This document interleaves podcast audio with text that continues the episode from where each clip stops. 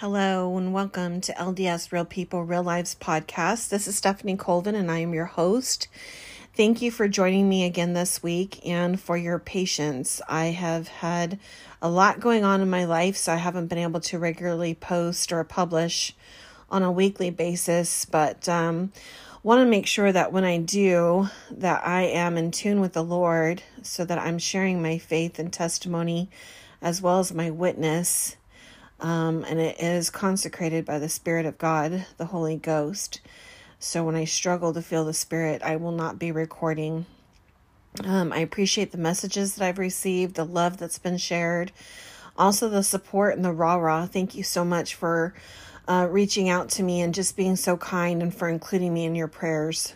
Much love to you all and aloha. And I really appreciate the uh, just the feeling that we have as being saints and members of the Church of Jesus Christ of Latter-day Saints, just that community feeling, even though um, what bridges us is uh, oftentimes this podcast, email, or direct messages. So just thank you for just uh, letting me to be a part of your life. This week's episode, I'm going to be uh, talking about plural marriage, which is a hard topic in our faith to discuss whether you're a member or not. And then I'll be touching on sexual purity as well. So if you're new, welcome, and thanks again for joining us. The scriptures teach truth is knowledge of things as they are, and as they were, and as they are to come. Truth looks backward and forward, expanding the perspective of our small point in time. Jesus said, I am the way, the truth, and the life. Truth shows us the way to eternal life.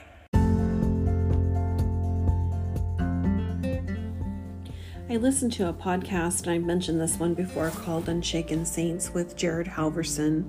He teaches at B Y U. He does a YouTube and podcast channel. And um, I love the way he teaches, the way his mind works, and the way that he uh, presents the information. Um, he's got a very good grasp of vocabulary, and I wish I could be more like him when I grow up. He was talking about recently in his latest episode on Unshaken Saints um, about sexual purity. And really kind of honing in because we're on D and C and the early one thirties this week about the um, plurality uh, of marriage, the commandment from God with the earlier saints. And what I like about him covering this is that this is a hard topic. I think that even for L D S members to talk about, oftentimes we don't know enough about it to talk about it or to understand our history. Um, or maybe we just feel like it's not important for us to know to play into our faith foundation and our membership in the Church of Jesus Christ, and you just trust the Savior and Heavenly Father. Wherever you fall on that scale, um, there are people all over that scale of understanding of the commandment of plural marriage. And as we continue to spread the gospel and assist in the gathering of Israel, Uh, we're having more and more persecution as we approach the second coming of Jesus Christ. This is uh, Lucifer's last stand, and so we're really dealing with a lot of fiery darts that are being thrown at the gospel of Jesus Christ. I think it's important to note that when we look at the past and the earlier saints in the eighteen hundreds, that we remember that this is the nineteenth century. This is a, an age or time of, uh, it's the Victorian age. Um, modesty and sexuality was very different at that time, and uh, we need to make sure that we're putting context around uh, these stories as we continue to learn about the earlier saints and read in Doctrine and Covenants and see the revelations that were given to Joseph Smith and others who were spearheading um, the restoration of the gospel of Jesus Christ here on earth. For me personally, I had an issue, as I'm sure with anybody, and even the earlier saints did, with the plur- plural marriage commandment. Um, as a matter of fact, it bothered me enough for me to do my own research a couple years ago And through that research, I had gone to the church website and then, of course, to the good resources that we have, the scriptures and referencing things. But I had also come across a couple articles on the church website. And through that research, not only did I understand better kind of what was going on at that time that that command was given to Joseph, but also the expectations, the society, um, the way that the community felt, the L D S community, how they felt about that command. And um, this was not a well-received command, and it was very confusing for many of them. But I think that we do tend to put our twenty-first century glasses on as we judge the earlier saints and come up with our Uh, opinions and our biases. And um, what I really want to be able to point out is that the earlier saints were probably no more offended than we are when we talk about uh, plural marriage and the place that it has. We know that within the celestial glory and celestial law that this happens in heaven, that it is perpetuated throughout um, the scriptures. And then, of course, our passing that we've learned about it. The answer that I have received is, um, I want to say two or threefold. Number one would be, was that command given to test the earlier saints in their faith? I don't know, but I do know that the good Lord tests us in many different ways. Um, number two, I know it was very difficult for Joseph and the others to um, follow that command. As a matter of fact, it was so difficult that there was an angel that had appeared to Joseph with a sword telling him that he needs to obey the command. So this is how important it was um, to the restoration of the gospel here on earth. And then number three is, I received through my own personal studying and researching and asking God answer. And for me, that answer is very simple. There are things that I just don't know right now. And there are things that I'm going to learn later and things that I may learn that are going to have to wait until I pass on. But I have confidence knowing that whatever knowledge I acquire about the um, plural marriage command will be enough for me to understand, and that I'll be okay with it at that time. So I leave it at that.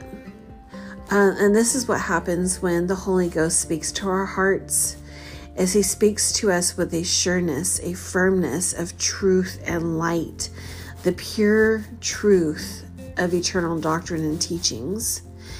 And that's acceptable to me. And that's all I need to know.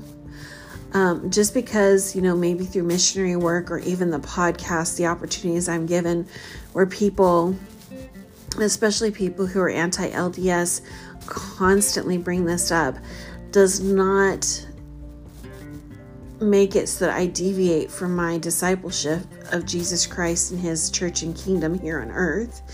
If anything, I think it's easy to take a situation of really anything, whether it be religion, uh, some sort of ideology, a lifestyle, a belief, and come up with some sort of quick infographic that just tears it down. If you're looking for offense or to be negative or to persecute, you can do that with most anything, for that's the nature of the fall. Um, but that negates the depth of the command and the teaching. And what is the gospel of Jesus Christ if it's not deep? So when people, especially do, when I do missionary work, bring that up, I have no hesitancies answering it as the Spirit prompts me to.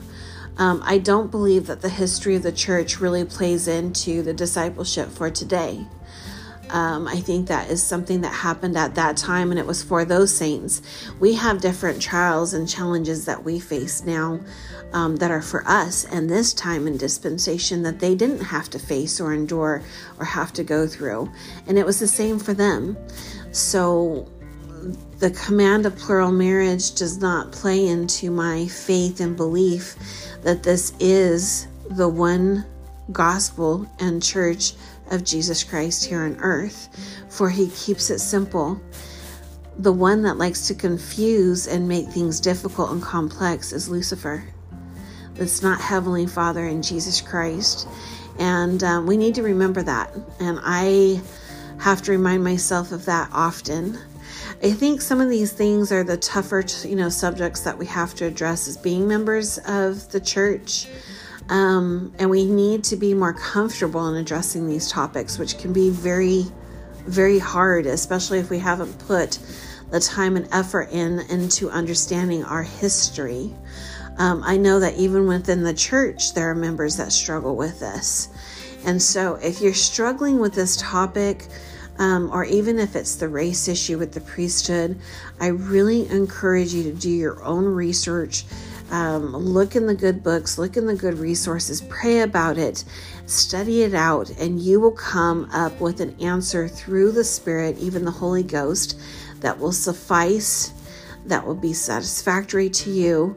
And then you will be able to address these tougher subjects with people who are against the church or are inquiring about the church or just simply want to know more and want to understand.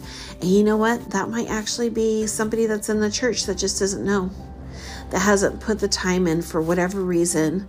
And um, at that point, you'll be able to share your testimony and faith on that command and what they went through.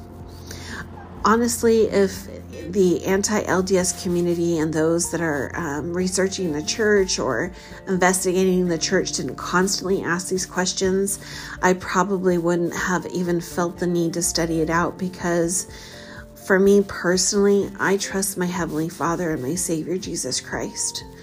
Um, but because we do get these questions often, and this these are the first two topics that they love to bring up when they like to uh, persecute the saints. Um, I just felt like it was important, especially because I'm doing this podcast in such a public forum, that uh, I understand and have my own testimony about that command and what they went through. So we've got to be careful. We don't want to live using history to oppress ourselves and to beat ourselves down, but we want to be aware of the history. Um, and know what we're talking about. And it's okay if you're asked a question about the history of the church and you just don't have an answer. And I would say something, you know what? I'm not sure about that, but let me do some research and I'll get back to you. Or, um, you know, that's a great question. It's just not something I have felt like that I need to research and study, because what I know is enough. Um... And I think, too, is that we've got to be forward, be willing to have these conversations. Um, the tough conversations and the tough questions are the ones that are really going to, um, if anything, persuade, if we answer it with faith and testimony, the investigator. Um, And that we don't look as if we're running from that particular question or that history that uh, is the beginning of the restoration of the gospel here on earth. I think it's so uh, fascinating how people can be totally put off um, because the church hasn't consistently been here on earth. And they feel like, well, if it's Christ's church, it would, it would have been here the whole time. And why would he take it from us? Why would he, you know, make it so that we don't have it in our lives? And so many generations lived here on earth without it. Um, and that, again, to me, is a question of somebody who just doesn't have the knowledge or understanding. And so it's important that we don't be offended. It's important that we take these opportunities to try to share and open up and to educate. And I think that uh, that can have more of an impact versus, um, you know, trying to just uh, gloss over the question, run away from the question, or um, just not address the question at all. Um, which, you know, doing missionary work, you know, we know that every member is a missionary. If you're actively out there working as a ward missionary, it can be tough. Uh, they they like to go online and they like to do their own research, and let's face it, There's a lot of negative stuff online about us from people that don't even have a clue as to what they're talking about. And even some of the ex-members, people who have been excommunicated, people who continue to persecute the church. Um, at that point, when they've made these decisions, they feel they fell under the veil of darkness and dark fog. So when they're, um, you know, saying that, oh, well, I know because I was a member. Um, no, you don't know because you lost your faith. You lost your testimony. Therefore, you're not a reliable source to be talking about the church and um, what the church is about.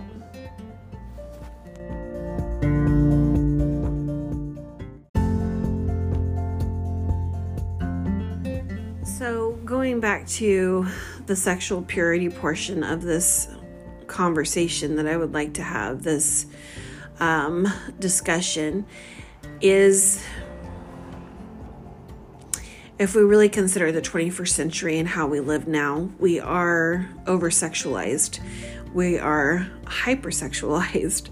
Um, oftentimes we are identifying ourselves by our sexual preference. And this simply was not the case in the way it was in the nineteenth century. They didn't have a lot of the technology and resources that we have. They weren't exposed, and every time they turned around to have just this over-sexualized agenda constantly in your face. Um, whereas right now, that is what we have. And it, my heart really goes out to the youth of today because they are just absolutely inundated and surrounded. When we talk about Lucifer ramping up his efforts exponentially to derail the saints and to take us off the path that leads us to eternal happiness and celestial glory, um, he's been very uh, devious in his approach. And using sexuality has been one of his weapons in his arsenal for a long time. Um, I do think that uh, talking about sexuality and the purity of sexuality within an intimate relationship between a man and a woman under the confines of marriage um, is not something that we really talk about in the church. And I get it. It's a, um, a private conversation that is to be had. But I believe that it's up to the parents to try to work with the youth and their children um, to be able to help them to understand healthy, enriched, uplifting, edifying, intimate relationships within the confines of marriage. Um, are we talking enough about the law of chastity and keeping yourself chaste um, and then getting married? So therefore you're having one partner, one marriage, one spouse, and one intimate partner. Um, I'm not sure these conversations are happening often, and I think the youth don't want to really have these conversations. Uh, it's an uncomfortable conversation to have. And it's kind of taboo, it seems like. And I get it because of the way society is. Everything is just simply over-sexualized, from commercials to movies to television shows to ads and billboards, um, even oftentimes to the curriculum within our schools, which is why it's so important that the parents are very aware of what the kids are doing and what's going on in their lives. But let's face it, not all children have parents who have that ability for whatever reason. Um, maybe their parents are divorced. Maybe, the, you know, one of their uh, parents has passed on. Maybe they don't have either of their parents.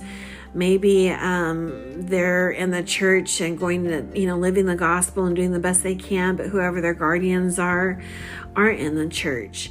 Uh, maybe their examples in their life have been um, very worldly.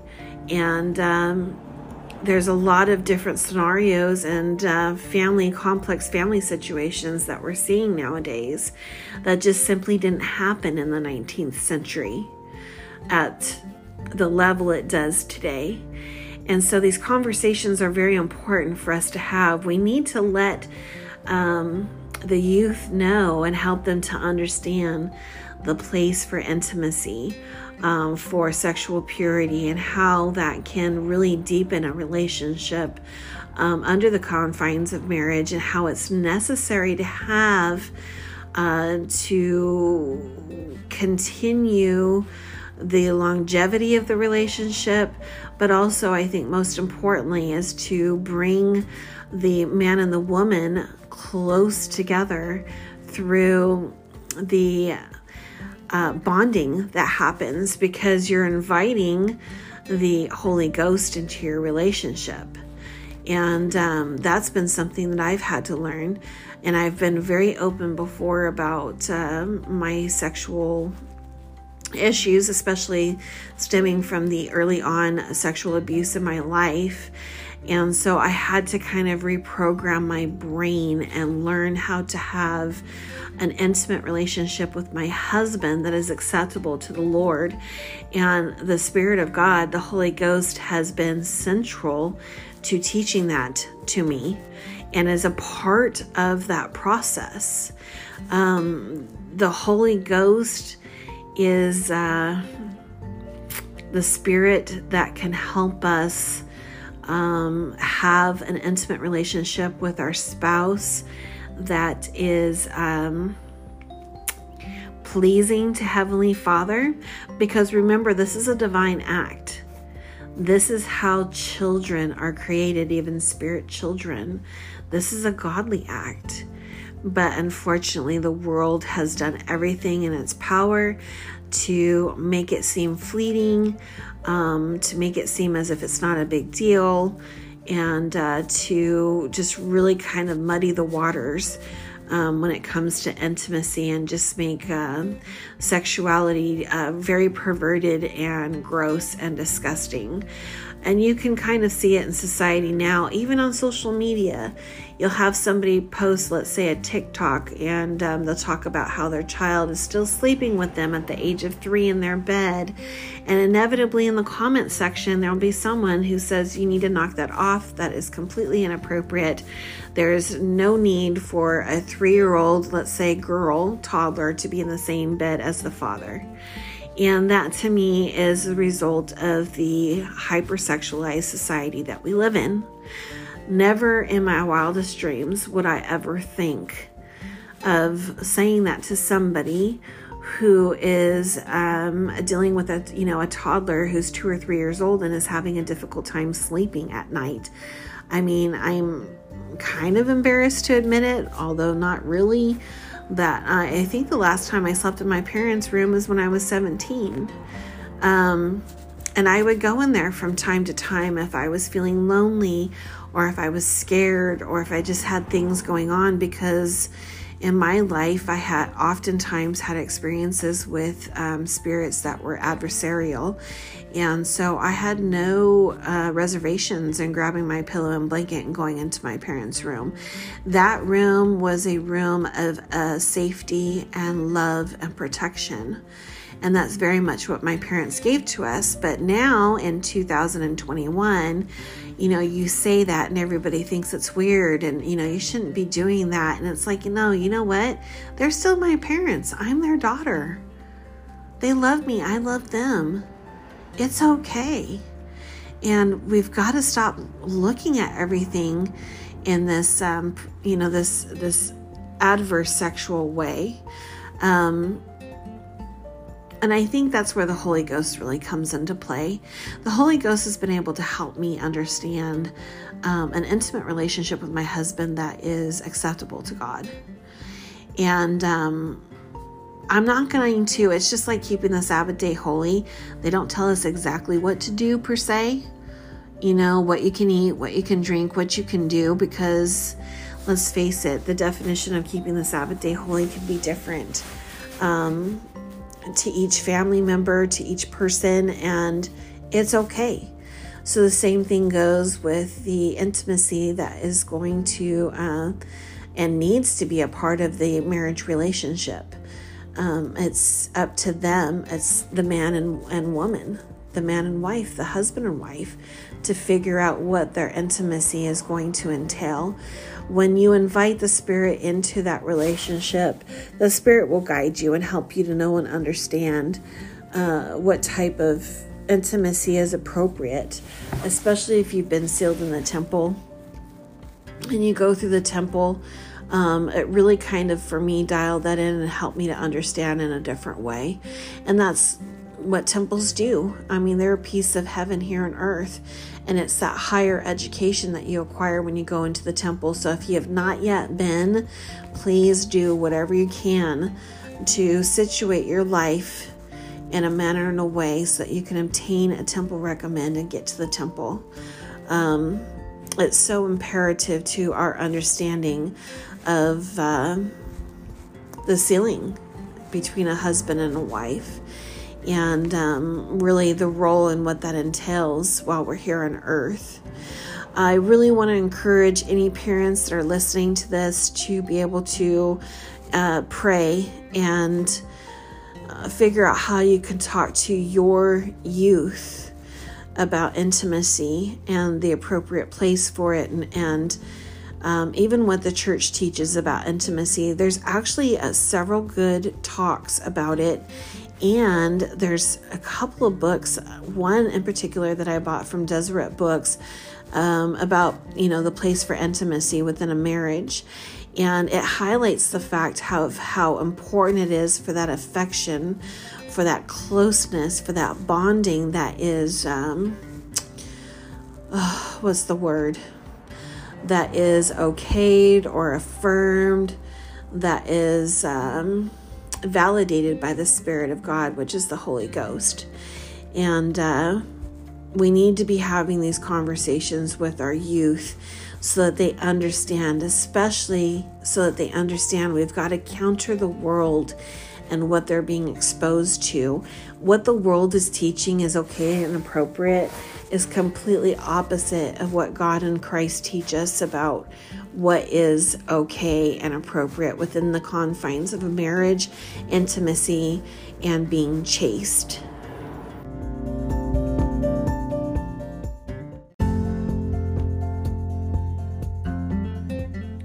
Bear with me here as I'm dealing with allergies. Our weather here in Ventura has been going back and forth between being cold on some days and warm on others.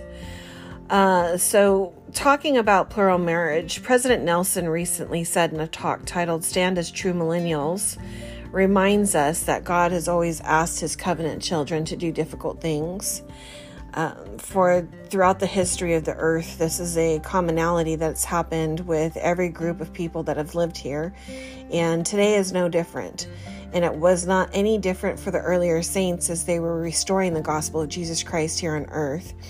We know that marriage is to be between man, one man and one woman, and this is the Lord's law unless he commands otherwise. And in Jacob chapter two, verses twenty-seven through thirty, this is the most popular verses that support this. And it reads, "Wherefore, my brethren, hear me and hearken to the word of the Lord. For there shall not any man among you have save it be one wife, and concubines he shall have none.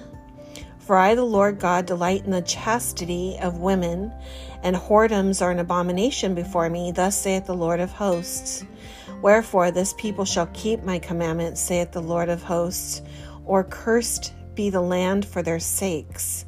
For if I will, saith the Lord of hosts, raise up seed unto me, I will command my people, otherwise they shall hearken unto these things." And for many early saints, this is one of the most difficult requirements and commandments from God, was for them to live the principle of plural marriage. Um, Joseph Smith prayed as early as eighteen thirty-one to understand why some ancient prophets and Israelite kings practiced plural marriage. Remember the promise to Nephi uh, in First Nephi, who also wanted to know and understand the vision that his father had, had received. We too, through prayer, fasting, journaling, and studying the scriptures, can ask hard questions as well and receive answers from the Spirit of the Lord to help us to come to understand and to continue to remain faithful. Um, A thought that does come to mind is, uh, as we talk about plural marriage and the history of plural marriage, of course, we know about uh, David and Solomon. And, you know, even in the history of throughout the Bible, we've got Abraham, Isaac, and Jacob. They practiced plural marriage, and uh, some of them did it to the letter of the law as put forth by God, and some did not. And they took it further, and it went into other more perverted areas um, that unfortunately mankind can definitely be a part of as part of the fall and living here on earth. Um, when the restoration occurred, we do believe, as it says in the Articles of Faith, in the um, original organization of the church, and plural marriage was part of that. And so as I was doing my studying, plural marriage as a commandment to the earlier saints was part of the restoration of all things, as God was looking to restore things as it once was here on the earth. So if we go to Doctrine and Covenants, uh, section one thirty-two, we've been in this section this last week, um, verses thirty-four through thirty-seven. These are powerful, powerful passages here. God commanded Abraham and Sarah, uh, gave Hagar to Abraham to wife. Why did she do that? Why would Sarah give another woman to a husband that she loved and adored? Uh, Sarah is someone who is an example of faith and obedience, even when it got tough. And because this was the law, she obeyed the law. Now, because she was willing to obey the law and support her husband in keeping this commandment from God, from Hagar sprang forth many people. So this, therefore, was the fulfilling, among other things, the promises that were made, because we are a covenant-keeping people. So starting in verse thirty-six, it says, Abraham was commanded to offer his son Isaac. Nevertheless, it was written, thou shalt not kill. Abraham, however, did not refuse, and it was accounted unto him for righteousness. So we know that commands will change due to circumstances. And also, this was a chance for Abraham to prove that he does have great faith and that he trusts in the Lord. We have verse thirty-seven that says, Abraham received concubines, and they bore him children, and it was accounted unto him for righteousness, because they were given unto him. And he abode in my law, as Isaac also and Jacob did none other things than that which they were commanded. And because they did none other things than that which they were commanded, they have entered into their exaltation according to the promises, and sit upon thrones, and are not angels, but are gods. It is in and through obedience that we prove ourselves forthwith to inherit the celestial kingdom. And we will each have our own Gethsemane and Abraham and even Sarah-like moments.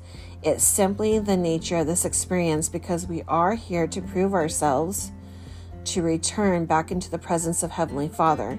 We know that the celestial kingdom has the highest degree of glory, and we have to live a life that warrants us to receive that glory and all that comes with it. So if you go back, um, I believe it's in verse thirty-seven, because Abraham abode in God's law, because he did what was asked of him, and nothing else but what was commanded of him, also as well as Isaac and Jacob, they, that and basically entered them, entitled them into exaltation. It is this kind of adherence to the commandments of God and being obedient that will get us to the highest degree of glory. Allow me to share a story from one of the earlier saints, and this is a, a woman. Her name is Phoebe Woodruff. You may have heard of her before. Um, I know that it's her and I believe Eliza Snow that is talked quite frequently about whenever we discuss the topic of plural marriage. Um, and Phoebe says, when the principle of polygamy was first taught, I thought it must be the most wicked thing I ever heard of. As soon, however, as I became convinced that it originated as a revelation from God through Joseph and knowing him to be a prophet, I wrestled with my Heavenly Father in fervent prayer to be guided aright at that all-important moment of my life. The answer came. Peace was given to my mind. I knew it was the will of God. So she was blessed not only for her faith, but also doing the basics by pursuing answers through prayer and scripture studying, by pondering and meditating and looking to align her heart, her perspective, her mind, and her spirit with God.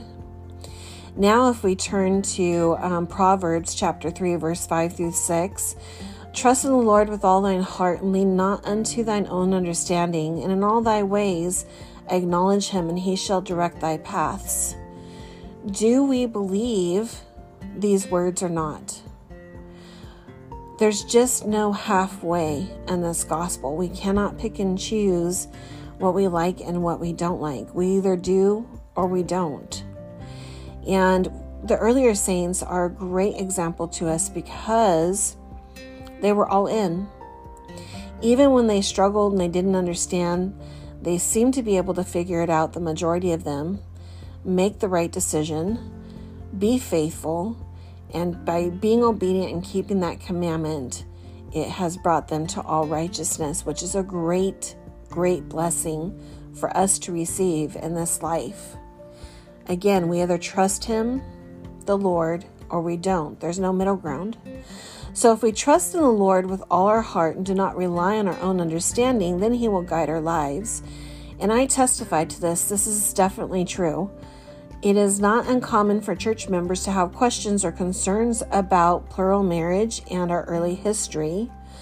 Um, God has not revealed and does not require his children today to understand the details of plural marriage. You see, this was an exception to the teachings, to the rule. And the earlier saints were required to live this exception. This is not something for us to live now. And this is what Jared Halverson from Unshaken Saints podcast, he also has a YouTube channel, has very effectively explained.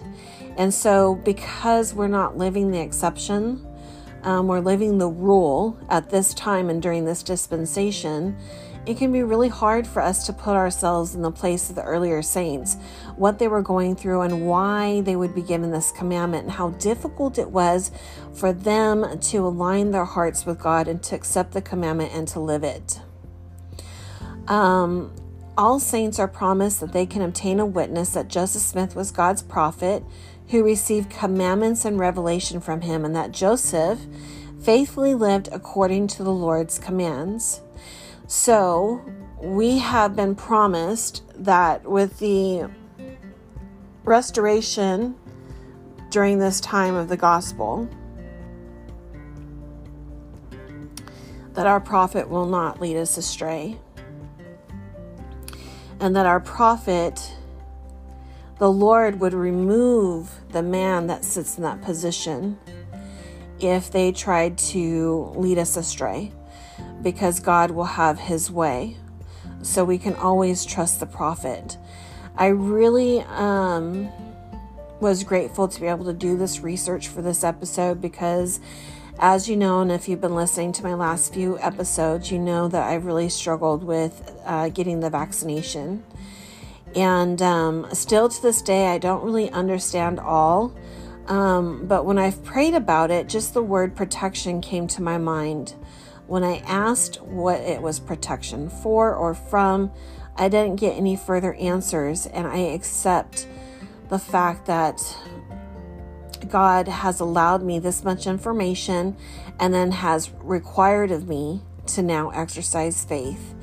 And we're going to have our own moments where we're given commands in our lives, especially as we get closer and closer to the return of our Savior Jesus Christ, where we're going to be asked to do really hard things.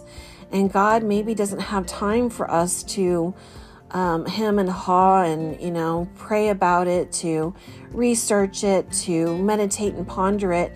And he just needs us to be like, okay, yes, I will go and do.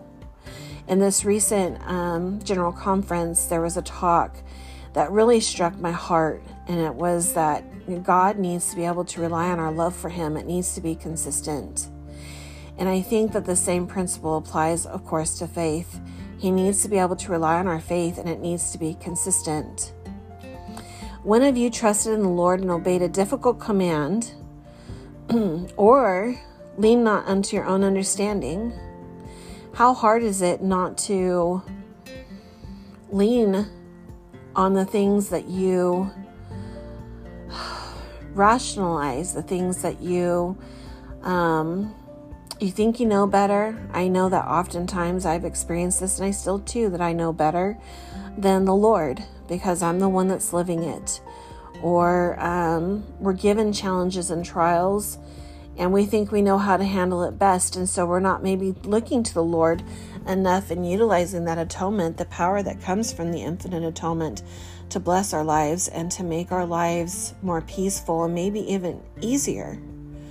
How can we find answers and reassurances and still be faithful? Faithful by definition means that we just don't have all the details.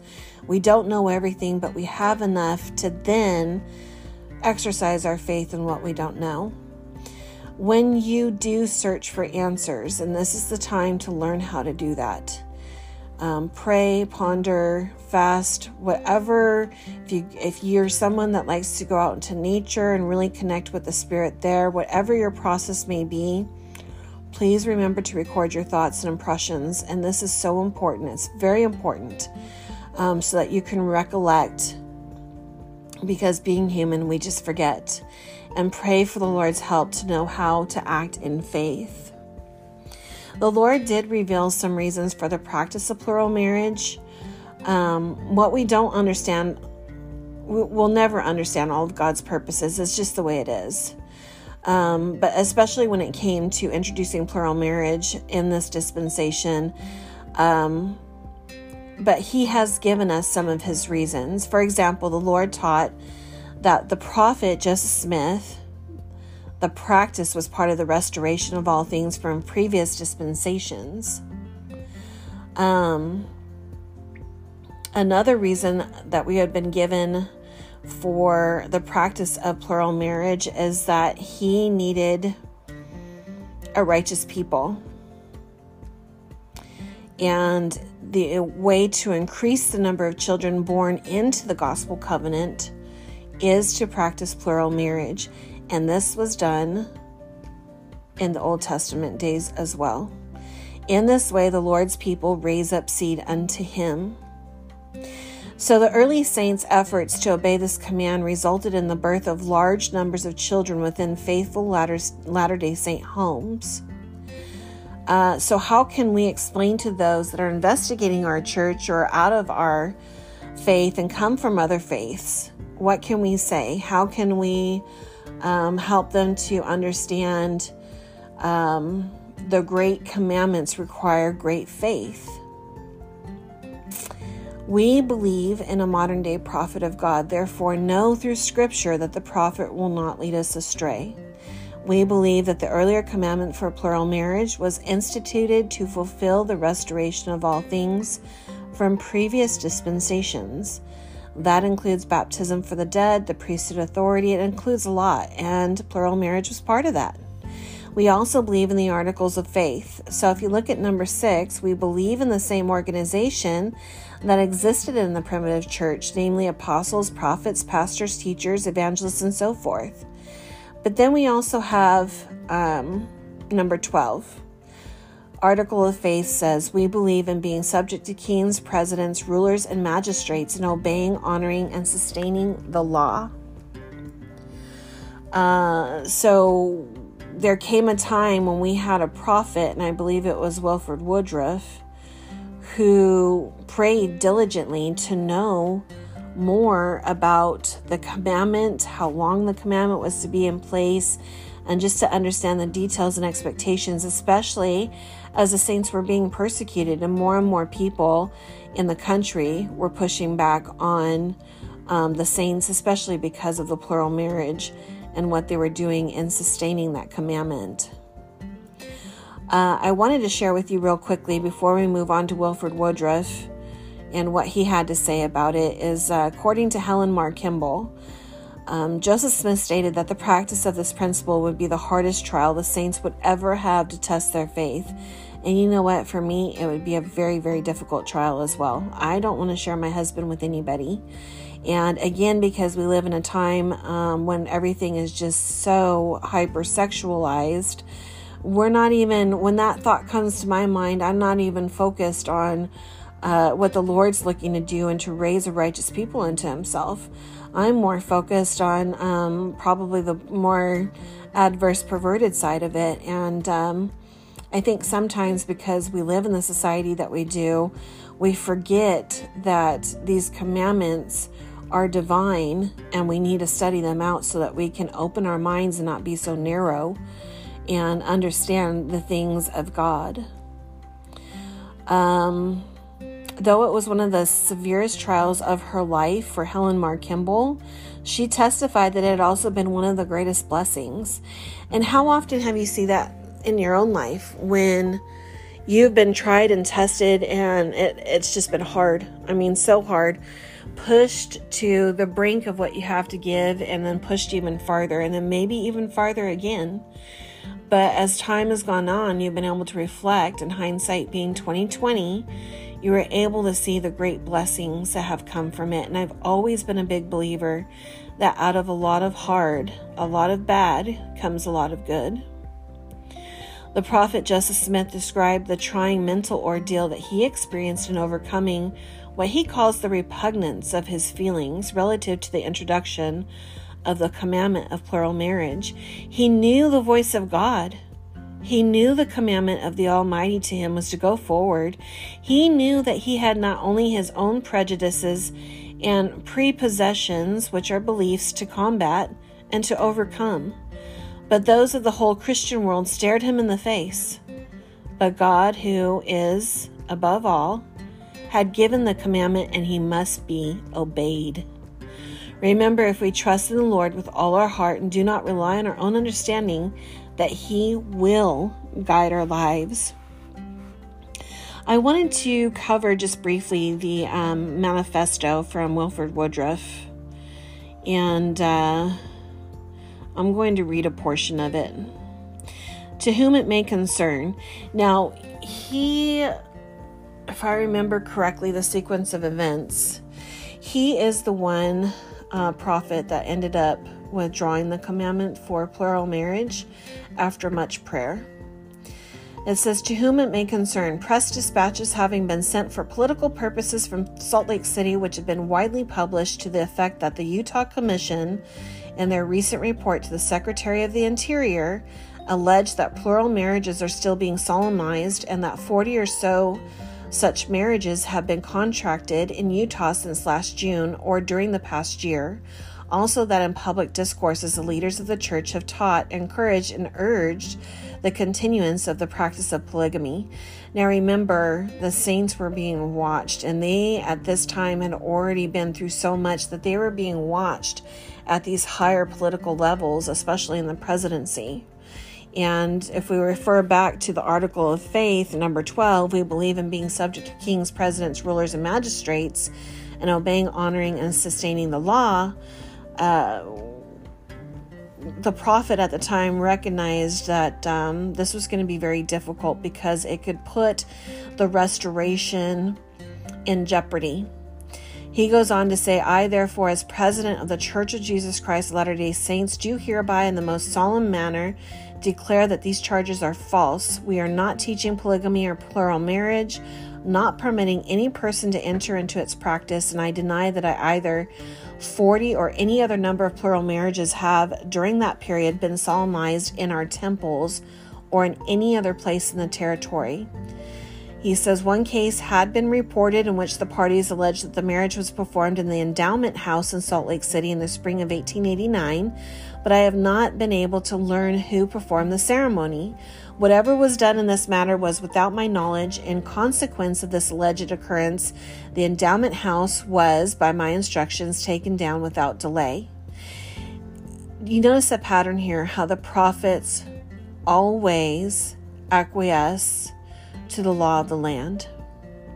He goes on, inasmuch as laws have been enacted by Congress forbidding plural marriages, which laws have been pronounced constitutional by the court of last resort, I hereby declare my intention to submit to those laws and to use my influence with the members of the church over which I preside to have them do likewise.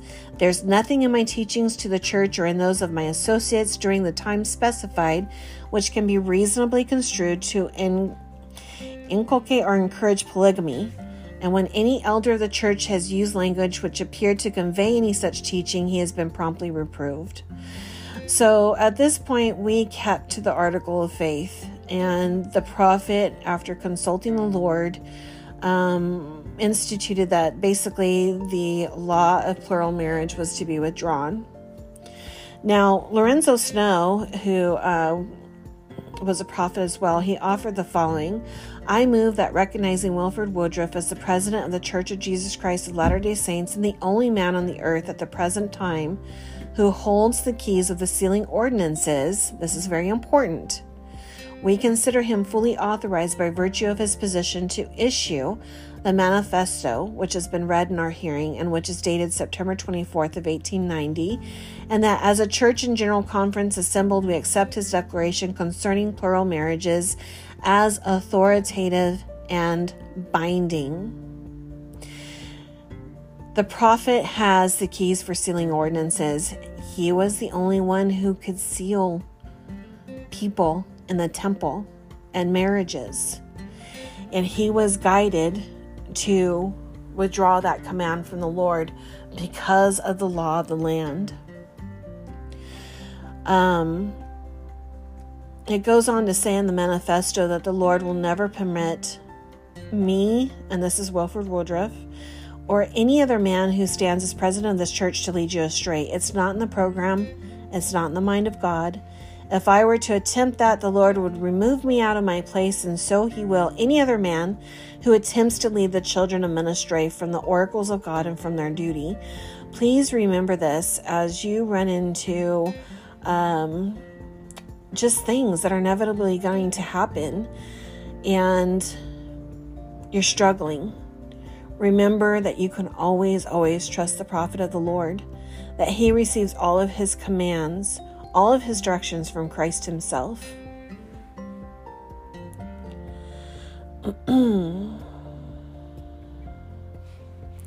I want to share more of this manifesto, but just for the sake of time, I really want to encourage you guys to go look for it. If you type in excerpts from three addresses by President Wilford Woodruff into the search box at the church of jesus christ dot org, it will come up, and I really encourage you to go to go read it. It's important that as members of the church that um, we understand and have a testimony and sustain uh, these earlier saints who were tried in one of the most difficult ways, and we need to sustain them. We need to have our own testimony of what they went through and to know for ourselves that this was a commandment straight from God and the reasons why. Typically, what I've seen repeatedly is that any time this command has been given, it's because God is looking to raise a righteous people. This has nothing to do with any type of sexuality in particular. And I reiterate this because in the world, whenever I have the opportunity to have this conversation with people, they always make it nasty, disgusting, and gross. I even had somebody comment something on one of my um, posts on Instagram at L D S R P R L podcast about one of my plural marriage posts. And of course, it always goes to the fourteen-year-old um, that was sealed to Joseph. I just want to remind you that in the nineteenth century, people got married at a young age. Um, my grandmother, actually my great-grandmother, was married when she was eleven or twelve years old. This is just what was normal for the time, uh, especially if you really truly understand how these people lived at that time. Um, you didn't have time to be a child for very long. Uh, you were put to work immediately, and you know, eleven and twelve year olds in nineteenth century were far different from eleven and twelve year olds in the twenty-first century. They had already seen so much and lived such a very hard, hard life. So it's so important to put context and perspective around that time. Also, if you really do the research and studying on um, the marriages, these were not men that um, were hypersexual whatsoever. These were men that were obedient, that sought after the Lord, that lived a life where they were seeking and searching and thinking of the Lord all day long. These were not men that were womanizers. They had, didn't have any of these reputations. These were not men that had, you know, children by other people. Even Joseph only had children with his wife. And uh, I think it's important that we truly understand this, that this was done for a divine purpose, and that's it. Um, we still have a lot to know and learn, which I trust the Lord to reveal at his perfect timing, and I'm used to waiting upon the Lord.